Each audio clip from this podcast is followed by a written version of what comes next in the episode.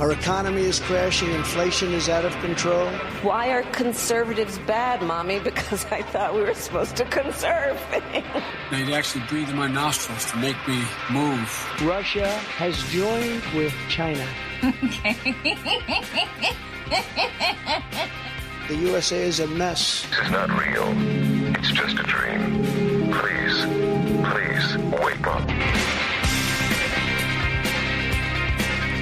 I never liked talking about abortion. You ever like? Did you ever feel uncomfortable talking about abortion? I know if you were a guy in your twenties and you got into an abortion debate with with a gal in your twenties, uh, that that was going to be a very short conversation, unless the woman is against abortion. Isn't that interesting? Because in my experience of life, what I have found is that uh, abortion is not really an issue that any man can ever talk about and and and be able to claim they have the experience of it. Now that's changed now because we have so many different genders. But, you know, it's an interesting perspective because if you're a guy and you're talking about abortion and you are uh, engaged in a conversation with a woman about it, the first thing you want to do as a, as a guy is figure out what that person's position is, and then you would, you know, handle it accordingly. So the debate might go, yeah, you know, over in Alabama, they want to uh, make it a crime if you drop a carton of embryos on the floor and all the embryos get destroyed. They want to make it a crime. Now you you you said what happened, but you haven't stated your position. You just said what happened. The woman says one of two things. She either agrees that it's a crime, which would mean that she is pro pro pro life, which means anti-abortion, uh, or she would say, "Well, that doesn't seem very fair. We should protect our right to be able to drop a a case of embryos on the floor." And and that's what the debate is right now with uh, Alabama because they just now, the Supreme Court took up the issue of whether or not dropping a case of frozen embryos on the floor, because it's something that I think happens more often than I, I even imagine. But back to the, the girl boy uh, conversation. You know, it's it's one of those things we've always had to navigate because nobody's really sure if because we don't want to say you know you don't have a right to choose what you want to do with your body that seems counterintuitive. At least it seemed to me. I wish somebody had asked me if I'd wanted a circumcision. You know, am I glad that I had it? Sure. But, you know, if I didn't, would I go do one now? I don't know if I would or not. My body, my choice, right? But the argument doesn't work if you use that same logic for something like uh, an untested vaccine you can say my body my choice then someone else says yeah but now you're affecting everyone. If you get sick this was before we knew the vaccines didn't work mind you.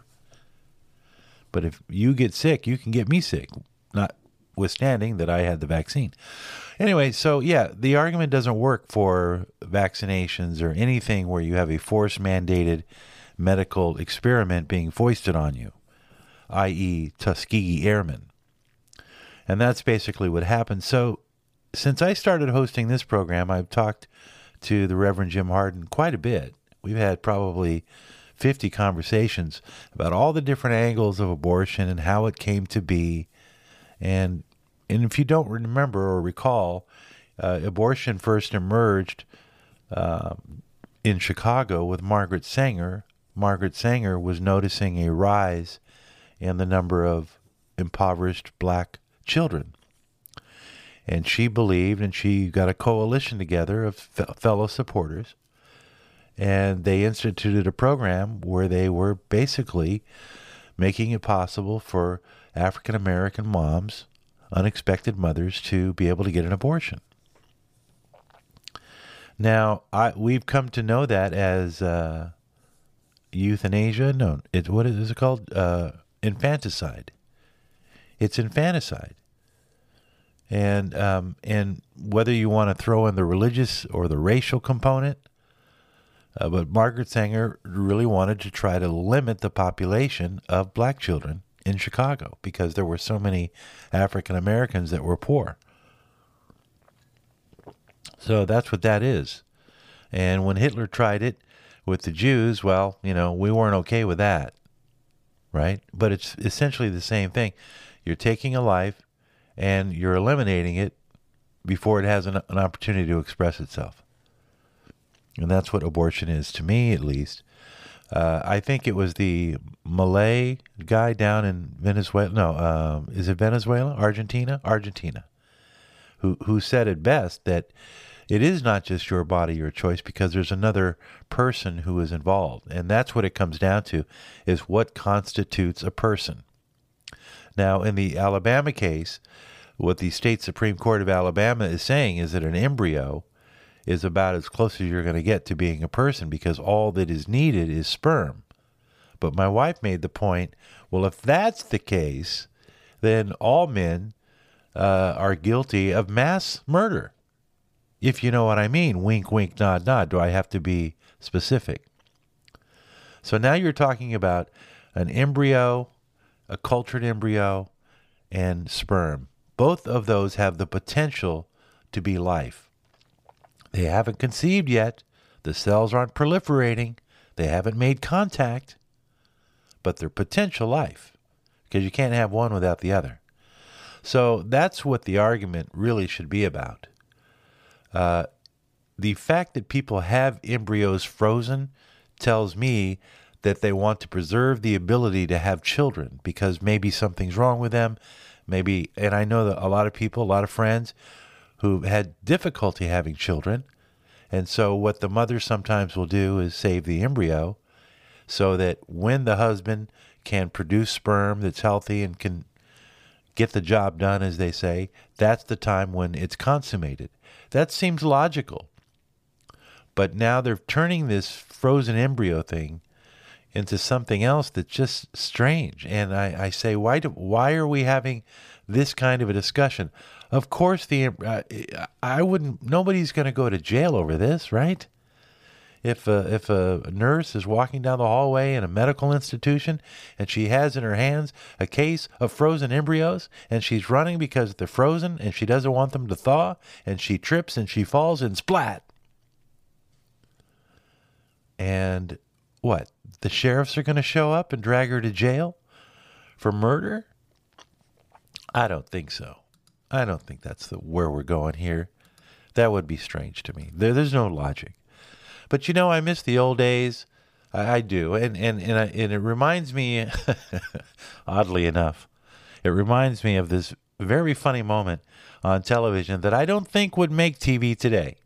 So if you're sensitive to the discussion of abortion, cover your ears for the next minute and 10 seconds because I got a good one for you. Tonight on uh, Point Counterpoint, Jane and I will argue federal aid for abortions. Jane will take the point for federal aid, and I will take the counterpoint against. Jane? Safe abortions have always been available to the rich, Dan. You simply want to deny them to the poor, and if you succeed, poor women will be forced to get them anyway.